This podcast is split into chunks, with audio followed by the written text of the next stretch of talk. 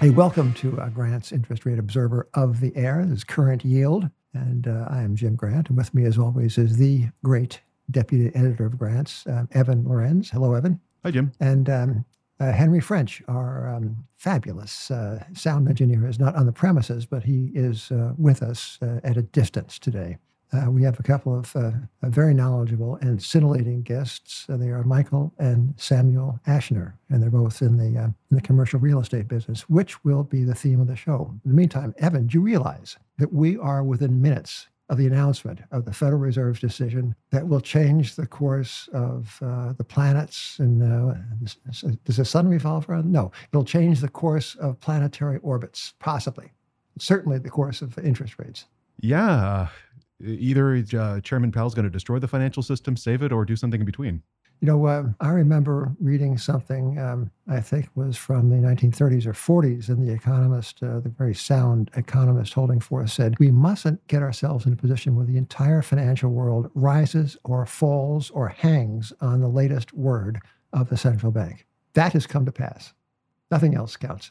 Uh, pretty much no. Uh, we, we saw a Bloomberg article a couple of days ago, and the headline was something like trillion dollar asset managers fear missing out. Uh, and it was asset managers like uh, Vanguard afraid that if the Fed gets into a pivot today and actually does not raise rates or perhaps even cuts them, then we might actually be off into a vertiginous rally in the stock market. And the worst thing you could do if we're in that is not to buy in the first day. You got to be in the first day. Um, meantime, uh, I don't know about you, Evan. I'm I am sick and tired of this sunshine, and uh, uh, to change the mood, we have with us two of the premier practitioners within the five boroughs uh, boroughs of New York City of the fine art of uh, commercial real estate uh, salvage style investment. These are people who, for a living, look for things that had been loved, latterly came to be um, reviled. However, in their being reviled, they may hold value. So, uh, welcome, Michael Ashner and Sam Ashner. Well, thank you. Yeah. Good to see you. Yeah, good to be here. Um, I want to begin uh, with the uh, senior member of our guest team, Michael, um, and ask you uh, how do you see things in the uh, real estate world, particularly in the city of New York, commercial real estate, and still more specifically, I guess, the value opportunities from things that used to be beloved? I think you had to step back first. The term real estate, commercial real estate, is a generic term for various asset classes which have one thing in common roofs. Except except except for raw land which doesn't even have a roof all right? So each asset class particularly now they in the last 20 years has started to diverge much like commodities. You, if i say to you how are commodities going to do?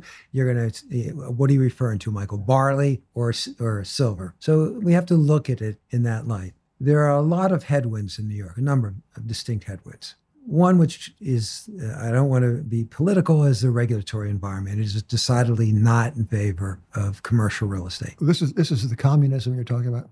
This is a liberal progressivism. oh, which I was yeah, I was and, foreshortening that e, term. ESG focused, which does not take into account the costs and burdens that it imposes on real estate, which are attemptedly passed through to uh, to uh, tenants. Right. I want to I want to pick up on this uh, non-political thread, and I want to uh, observe this is some information we got from uh, Maverick Real Estate Partners. Very thoughtful people, I gather. I, it's obvious they are from their materials. And says Maverick Real Estate Partners, in the past four years, real estate taxes on New York City rent stabilized buildings up 13 percent regulated rent growth up 6.4%. So call it twice the tax growth as the um, allowable regulated rent growth. Now, that is not a good way to make money. Well, uh, that's it's a little bit of a de- deceiving uh, statistic because operating expenses account for 50% of your revenue should have should. So that would mean that your your taxes have grown, your operating expense grew by a net of 3% against 6 but nevertheless, operating expenses are clearly moving uh, moving upward much faster than rent rent growth in New York. That's undoubted. It's just statistically that's understood what the statement is. New York has seen that if you want to stay with multifamily, there's critical problems. It, few years ago. The what was it? The what was called the rent stabilization, whatever it was. 2019 Yeah, yeah, Housing yeah. Stabilization and Tenant Protection Act. So this has been a nightmare for New York, and no one wants to really confront it. What it's done is it said that for the one million stabilized apartments, if you want to put, it used to be if you put in twenty-five thousand dollars to upgrade an apartment which someone had lived in for thirty years, you could get it back. I think it's uh, like a twenty percent return on that, which is. By the way, not a high return because you have to upgrade the apartment in eight years, nine years in any event. So it's a sort of a, a market return on your investment. Now the return is two percent. Now, why would I put twenty-five thousand dollars into an apartment to get a two percent return? The result, because the market wins all the time, is we now have forty thousand market affordable housing units kept offline. Landlords aren't going to fix the units. They just as soon hold them offline. So your problem with homelessness has been compounded by a, a progressive view that you should be that landlords make too much money or whatever it is, and we're not going to allow the market. This is where I came in. I, I started at, at Barron's in 1975. And I think my first assignment was um, uh, to talk to the people at the Community Housing Improvement. So, CHIPS. Yeah. Uh, right. And uh, they were people who were fighting a noble rearguard and utterly futile, as it turned out, action against the institution of rent control. Um, short of uh, high explosives, the most certain agent of destruction of bricks and mortar in the history of urban organizations. And uh, uh, you know, this rent stabilization is, is a euphemism for another for a softer, I guess, kind of, of rent control. But still, it is uh, positively guaranteed to wreck the housing stock in time and to uh, hasten the outflow of uh, enterprising real estate people and others in, who want to make some money in business. And it, it seems to me um, not a healthy thing for the city or its credit. I think that's true because it's going to bring, it will bring down the tax base for sure, and it has. So, I, if one thing I love about economics or finance, it is the it's a hard stop like physics. I can talk to you about social programs, I talk to you about this, and we can have soft stops. But economics doesn't allow for it. Forty thousand units, which could be rented, are vacant right now. That's a hard stop. We'll that progress, increase? Absolutely. So multifamily is, is a troubled investment in, in New York City. Sam, you um, you have heard two uh, gentlemen of a certain age going on and on about people getting off their lawn. Now, as someone who is brings a different set of life experiences to the real estate business and to the uh, and to the real estate, um, uh, you know, I keep on calling it salvage. What's what's the more appropriate? Distress. Distress. Yes. Um, what do you think of the prospects for distress in New York City? Are you happy with the uh, with the opportunity set that is un, un, unveiling now? Well, actually, to your point about rent stabilization and what's occurred since 2019, Signature Bank, which obviously just failed and was acquired by New York Community Bank, New York Community Bank didn't take their CRE loan book at all.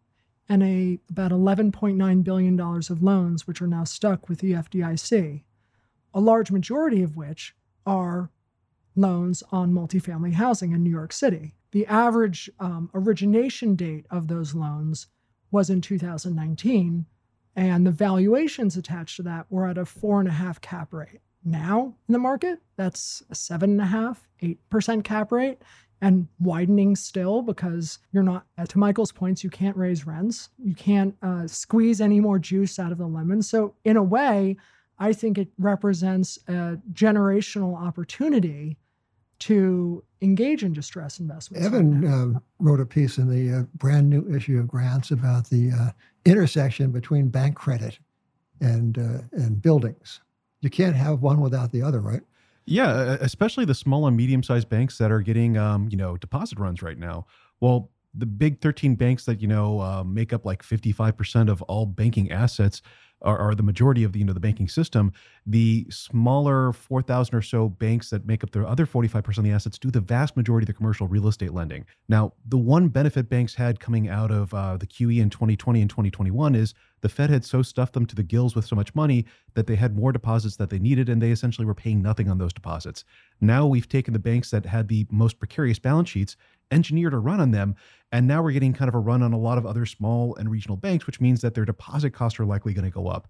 Um, according to the Federal Reserve's latest senior loan officer survey, banks were already tightening commercial underwriting uh, at levels last seen in kind of you know the 2021 uh, 2020 lockdowns and the 2008 2009 uh, recession. So banks were already tightening. Now they're getting scarcer uh, funding and more expensive funding. And it seems like that could potentially be the next hammer to fall in kind of the commercial real estate market. Absolutely. I would say that the regional banks do engage in a large amount of CRE lending on new construction. You, you, have Bank of the Ozarks, which engages in massive construction loans in South Florida. You have Axos Banks, which engages in office and multifamily lending. Silicon Valley Bank had a CRE lending book, a large part of which was wineries in the Napa Valley.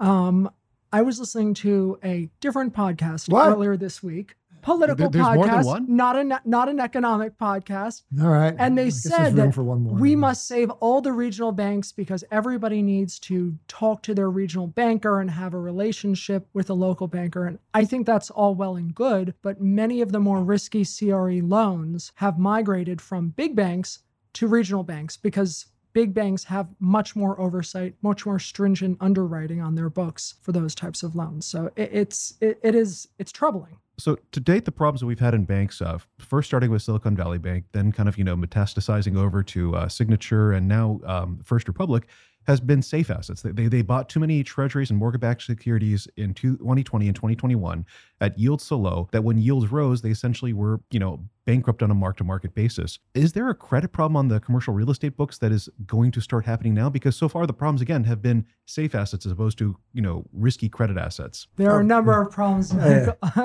I'll just say make a generalized comment about the banks. It sure. strikes me. Short uh, short investors, they, they follow one another.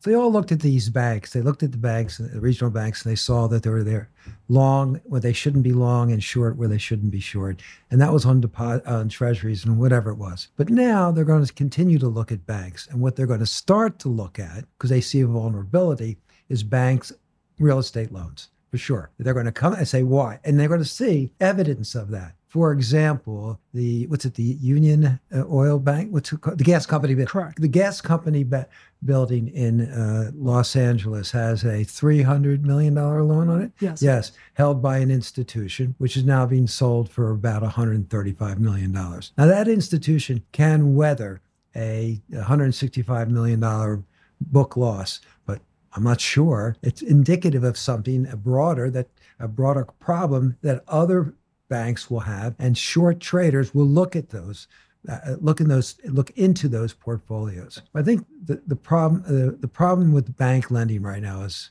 it's, it's the tough. It's a very tough environment for commercial real estate. There's everything has gone wrong. It's more headwinds than I than it's I've ever seen. It's capital intensive. Is there too much debt at real estate? And, and the reason I ask is um, last week, Blackstone announced that it was not going to pay mortgages on a group of 10 offices in Las Vegas.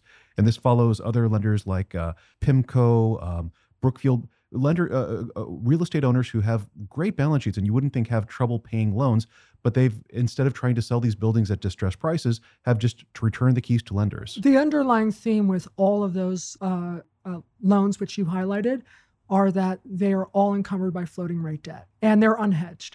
Think of real estate as a very slow moving hedge fund a hedge fund can get wiped out overnight because of its leverage, right? I mean, yeah. it gets called for its capital, it's done and gone. Real estate's not quite like that. It borrows money over a long period of time. It is hopeful that the value of the building when the loan matures is enough to roll over that debt, that uh, circumstances should be relatively the same or better. But they're not. Right now, they're critically much worse. And they're much worse. There's a number of things you can point to. We start off with it interest rates. I was making notes about the comparison to the great financial crisis of 2008. Well, interest rates didn't really move much. They were still two, three percent. Now loans are at uh, loans at SOFR plus 200, six percent. So that right away means that lenders can lend less because of the both loan to value and debt service constant ratios. They can't lend as much against that building unless that building has very low leverage. Separate problem when you want to roll over a loan,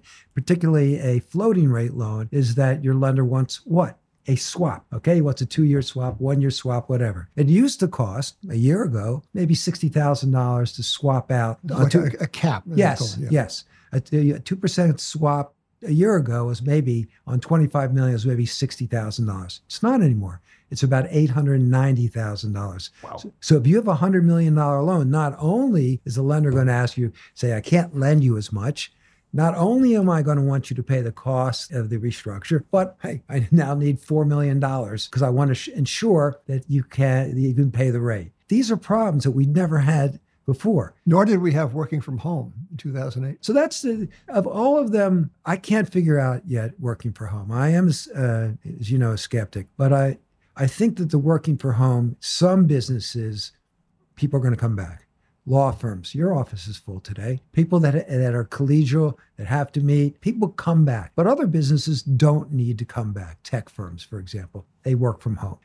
So I don't know yet the full impact of that. And when you say work from home, if the employer says, I want you in three days a week, well, you need, still need a space. So I'm not as that there are worse things that are facing uh, office product than working from home. For example, when I started out 40 years ago, there was about 240 square feet of space per worker in an office building. Even before the pandemic, it was down to like 130 square mm, feet. Now it's 90. Now that's right. So, so everything is like the IRT subway at five o'clock in the yes, afternoon. Right? Exactly. Yeah. Except now, so you, you, you start with that. In addition, there's been I don't know. Uh, for example, in New York, probably 30 million square feet of new space built uh, since uh, 2018. So that's come online. That competes with the existing uh, existing space require, uh, availability. These issues are a headwind that we did not have in 2008. Something else is uh, the volume of commercial real estate mortgage-backed securities that are falling due this year.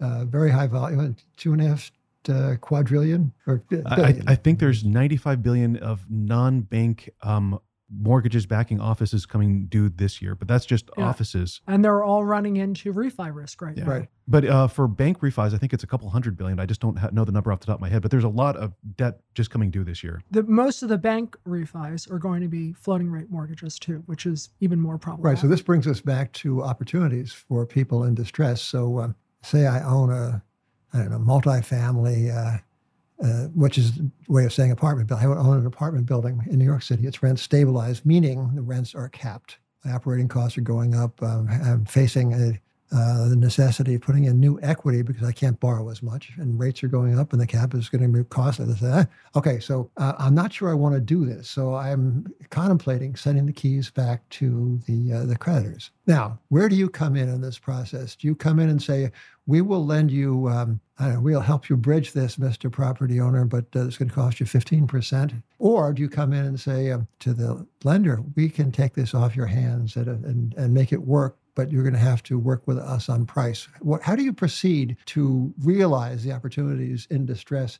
in this uh, burgeoning situation? The key to distress is recognizing that everything for the moment has repriced. It's not the same price. So who can afford to pay uh, to recognize that price change? Let's take multifamily in New York City. Well, I think that's going back to the banks before it's going to come to us because it needs to be dramatically repriced. I have both regulatory risk and I have uh, operational risk. operational risk. If you take by the way, it's not New York isn't alone. If I take the Southeast, I built an apartment complex. The banks looked at it very favorably. They lent them a uh, two hundred thousand dollars per unit.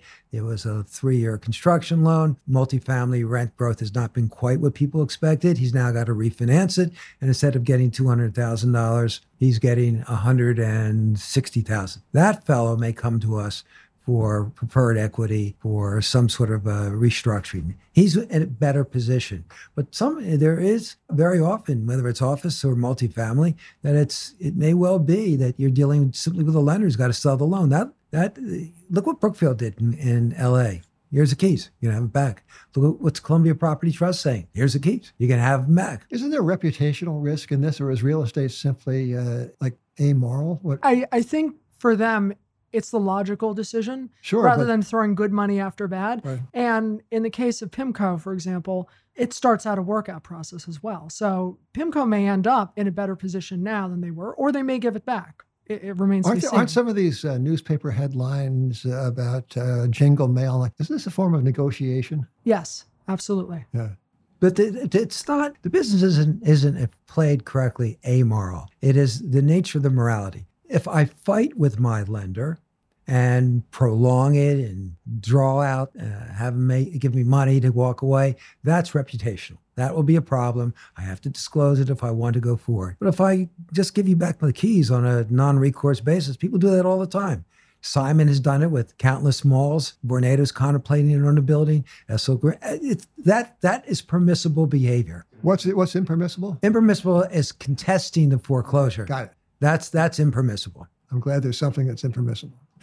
and bank and bankruptcies also bad, very bad. So I know real estate isn't one market, but um, according to Green Street, institutional grade quality commercial real estate fell 15% year over year, and that ranged from no change for hotels to down 25% for office. You said that real estate is a slow-moving financial crisis happening right now. How far are we into the price correction mode, and how much more downside do you see in places like office or multifamily? Well, it's two questions. Right now, we're well into the slow moving, becoming accelerated because it, two years ago, a year and a half. but half still ago, first inning. It, I would say more than that. I think now we're in the, like the fifth inning because you're seeing defaults, default rates accelerate. You're seeing things in the news.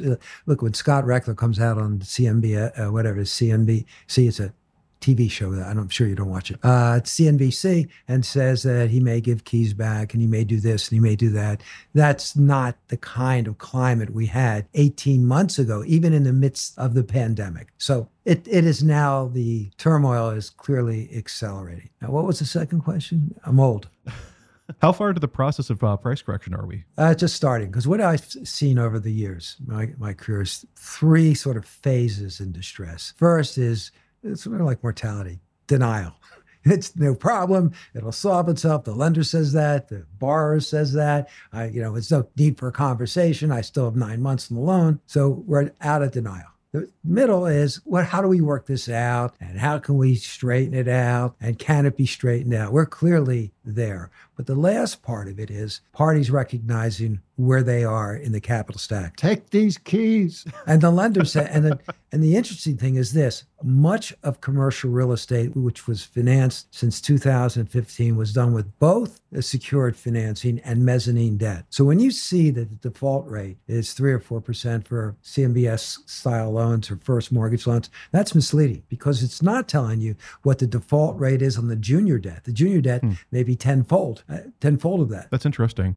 So what what are the, the, the current default rates on the junior kind of debt? You can have fifteen percent default rate. We don't. You, we, no one really knows. You know it only because you follow doesn't, UCC. Doesn't Trepp or somebody keep track of? It, no, no, not that. Because Trepp only uh, tracks the information on the first mortgages, and it'll let you know how much mezzanine debt there is and what the current rate is, but not the default. To, again, to return to opportunities, are, are, you? Can you give us an example, of, for example, of a of a mezzanine loan that might come to you at twenty cents on the dollar? that you find uh, interesting and worth the risk? Is, have we come to anything that is, that's causing you to want to do transactions? Well, right now, there, there's a number of mezzanine loan portfolios that lenders have put into the marketplace. The mezzanine loan buys the pricing is always attractive. It's the risk that is not because mezzanine loans come with a senior lender and you don't know how the senior lender is going to treat you if you uh, accelerate the loan and take over. The senior lender may say, I'm money good. I, you know, you bought it for 20 cents on the dollar. That's good for you, but I want to be paid off today. Now that's a problem because if the credit market sees up on you, you, you're not going to be able to do it and you're going to lose your 20 cents on the dollar. One lesson I've learned is that very inexpensive things can become very expensive very quickly. And it, much thought has to be given into all of the, the issues surrounding your effectuation of your remedies, how you're going to negotiate, how much money you're going to put in, frictional costs. You know, it's not an easy business. So time is a great uh, consideration. Oh, absolutely. Absolutely. Yeah. Yeah, absolutely. So, so, does the time required to consummate a good idea lengthen during the final phases of the cycle, or does it foreshorten because people are finally ready to, to uh, call it quits and uh, to realize that things have come to such a pass? It moves faster in the third phase. It does. Lenders, people, lenders particularly, have come to uh, Jesus and they yeah. realize what the what the truth of their situation is. are is. bank examiners now helping you in that they are pushing people to recognize the facts, or are bank examiners just as alert the as issues, they were in the, the case of Silicon with the Valley regional Bank. bank. The issues with the regional banks will certainly help to accelerate the, these issues. Um, I mean, when one bank starts to take CRE losses, they all start to re-examine their books. There's an enormous herd instinct in, in regulatory behavior. You know, the bank regulators will now start looking at loan portfolios much more closely. Now, there's a defense that banks have, but I don't know how strong the defense is. You know, it's the same thing as treasuries. You have hold to hold for investment and hold to whatever it, for sale. If they start pushing those loans into your impaired impaired capital, that moves them into obviously held for sale, and that's that's the pressure that bank regulators bring on the banks after the process, the overall global process has commenced. So we're in the middle innings of kind of the the mess that you see uh, uh, happening right now. Um, how much money has been raised to actually go after the distressed opportunity in real estate, and what is kind of the reception from LPs when you actually talk about the opportunities that you think are coming uh, down the corner? So in I would say in 2021, billions were raised for distressed opportunities the great thing about human nature, and I consider myself a bit of a student. You're you're human. Yeah, is that everyone wants? Yeah, but I'm not. I look I'm at not the, that kind of human. No. So you everyone pass off as one very well. everyone wants to talk about. I want to get in on the distress. I want Right. to get in. Let me at But- 'em. So Let you, me at 'em. You show them. You bring them a deal or a series of deals, and ooh, I don't know. I, the market's rocky right now. I gotta ha- tur- turn my money into uh, cash and gold. I don't know that I want to do it. I'll wait a little bit. I'm catching a falling knife. That's human nature. There was, you know, I, I always wonder what happened to all of that cash that was in private equity in 2007. Where did it all go? It didn't go. It didn't come to bail out real estate. There were very few distressed purchasers in 2000. Winthrop, the public company I ran, was the most active buyer of any of inve- investment real estate in and paper in 2008 through 2013 and, and we were a tiny company everyone else was battening down the hatches or they didn't want to invest this is um Brokers loved us. yeah Mhm. but this is a Lots of hockey tickets. it's it is my analogy is that when markets start to move upward, everyone slowly walks into the room and grabs a chair. When somebody else fire, they head for the doors and they don't come back in quickly. So I, I'm not seeing the deployment that I used to see. Let me ask you about uh, possible problems, and and one of them is the uh, uh, the structures that are best known by the uh, the brand name of the biggest such entity, BREIT. This uh, real estate investment trust that uh, that uh, Blackstone has um, has uh, brought to market and has made a great success of. Uh, people want to get out. More people want to get out than are allowed to get out month by month. This is well disclosed to the investors, but still they are queuing up. And there's more than one such B REIT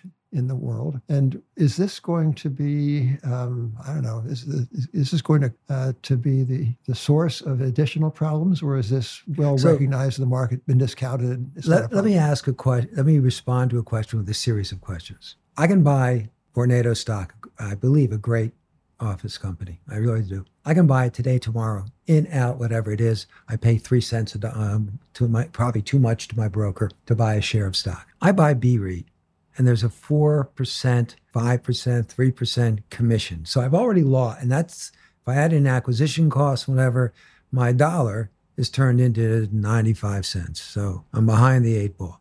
So if I don't think that the B REIT people have more IQ points than other, substantially that much more, they do, because they all, I mean, it's hard to get a job at Blackstone. But if they aren't that much smarter, then their buying is not going to offset by that much the haircut that you take going in. So, but we're in the deal now. We are in B REIT.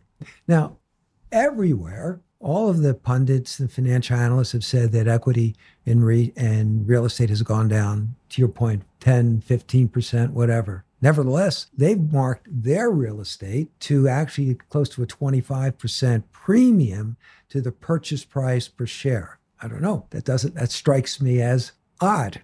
Why would one be doing 20, 20, uh, 40% better on its equity returns than everybody else in the in the public markets? I tend to think the public markets are pretty they may overcorrect, but they're pretty savvy as a general rule.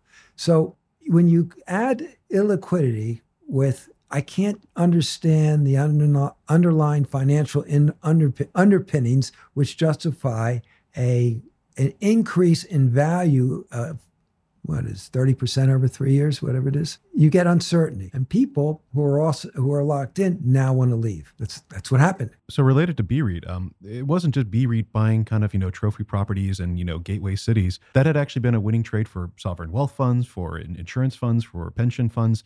Um, buying like you know office buildings in Manhattan at like a three percent cap rate was viewed during the era of zero percent rates as not only a bond proxy but a bond proxy that gives you like inflation hedging because supposedly rents go up over time. Of course, that's turned out not to be true, but you do have all this institutional money that bought so many trophy properties in gateway cities are they going to dump it at some point? And what does that happen? What does that mean? Well, in the case of BREIT, they'll have to dump it because you'll get enough redemptions and Yeah. you won't, won't have any other choice. And there won't be enough pension funds that will bail out BREIT investors like they just recently did, obviously. Sovereign wealth funds are. I mean, they're they're multi generational. They don't have to dump anything.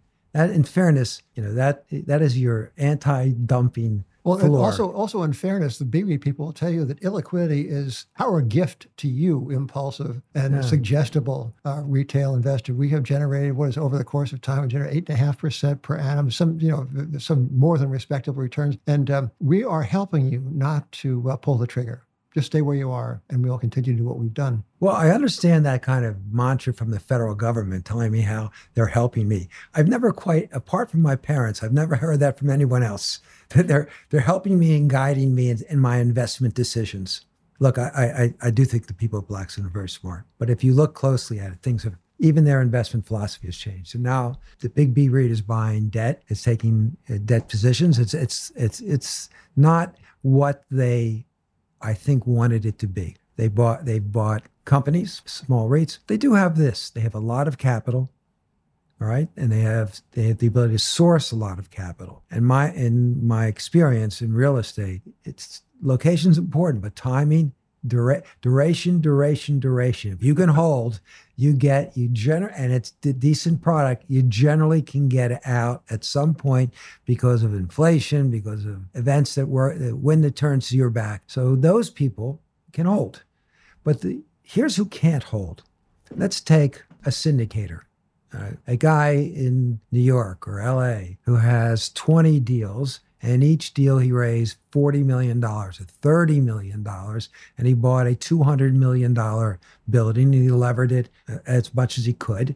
And now the market turns against him. He doesn't have a currency in which he can rate, you know, to bail these buildings out. He's not a sovereign wealth comp, you know, fu- uh, fund which has oil that it can put in. He's got 20 bad deals. Or if he's got 15 bad deals and five good ones, the five good ones can't help the 15 bad ones. That's where you see the the, the real stress of my uh, and equity holders is that kind of investor. How much of the market do you think that kind of investor makes up? Is it just kind of like the small tails?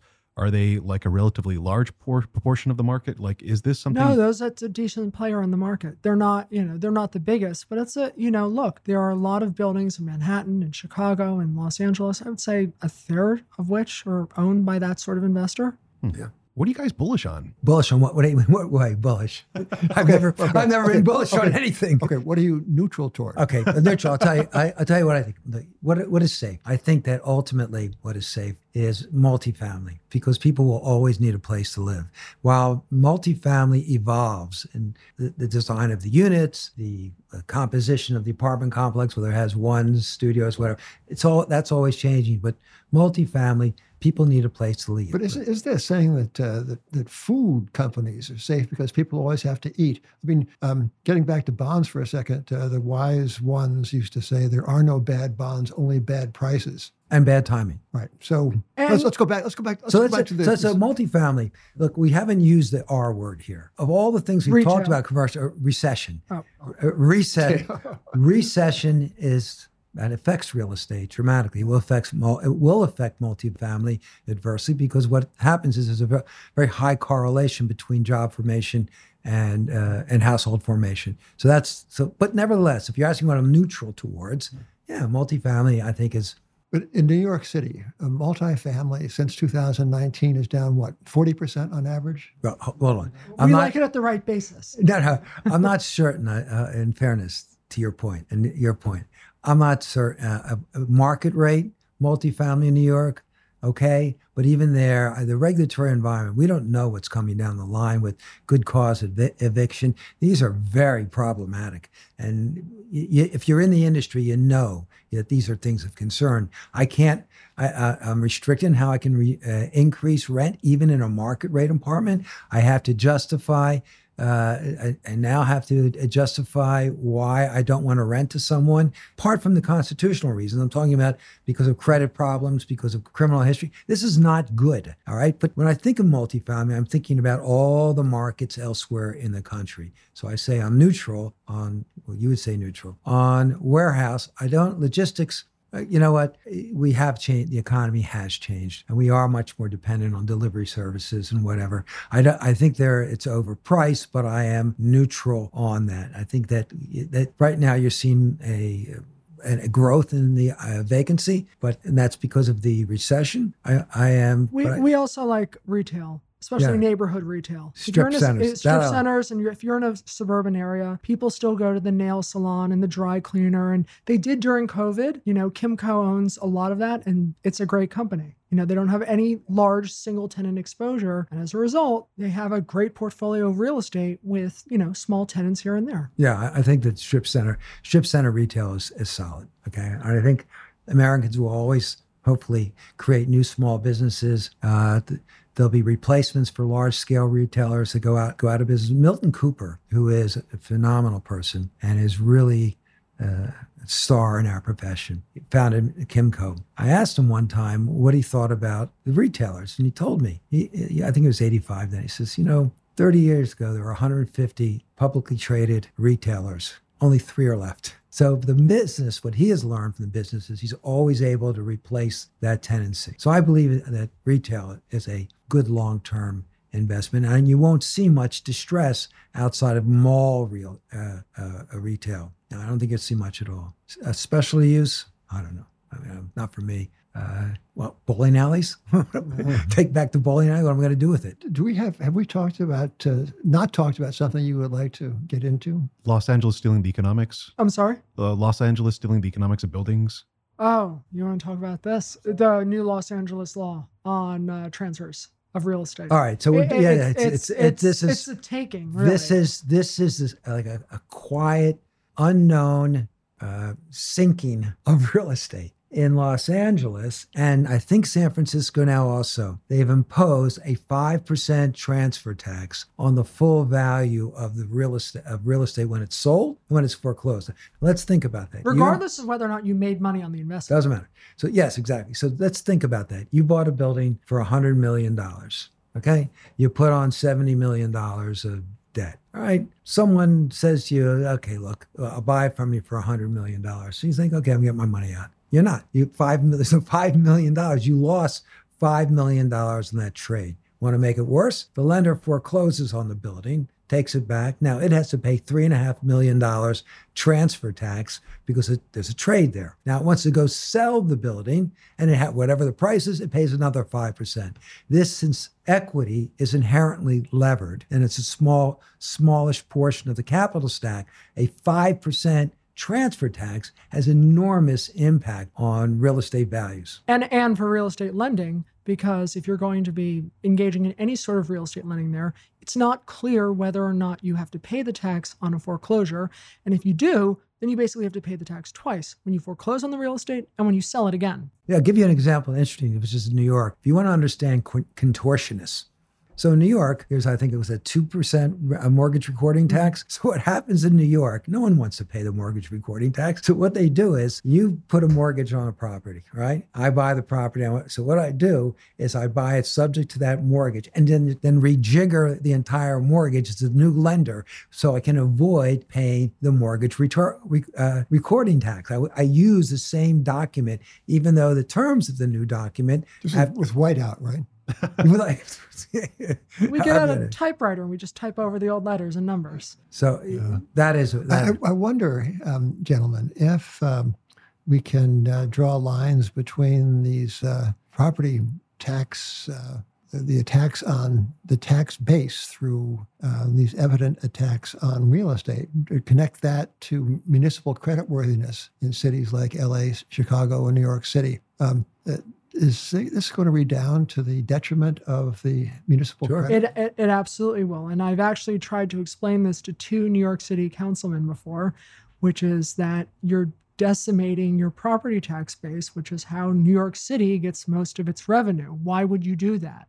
Um, it, it's it's a terrible place for cities to end up, and it's going to cause, to your point, a lot of municipal finance issues. A couple of uh, issues ago in Grant's, we uh, uh, we um, wrote a piece called um, "In the Absence of John Galt." John Galt being a hero of Ayn Rand and Atlas Shrugged, and uh, John Galt was the enterprising fellow who disappeared from society because he was no longer going to put up with um, rent control and uh, such things. And he went out to I think Colorado and founded a gated community, golf courses, and um, other and um, others joined him. And so this was the, uh, the this, this, uh, that was the theme of the, the the book. But uh, it seems to me this is this kind of thing is happening in New York City, and the tax base is being chipped away through such things as the um, 2019 Housing Stability and Tenant Protection. Ladies and gentlemen, you see this. Quotes, air quotes, Protection Act. So they're protecting the tenants from uh, 40,000 apartments that they can't rent. But um, I don't know. I, I, I, But I think you, you have, look, New York and California. If I look at those two states, everyone's going to move to Florida and Nevada. The taxable burden on the population in those states is so onerous, and it's only going to get worse.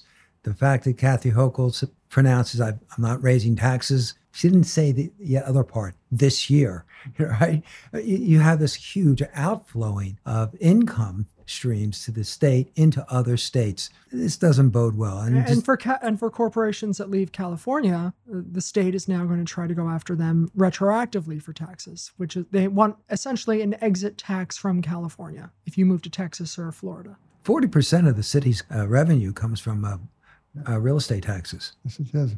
All right.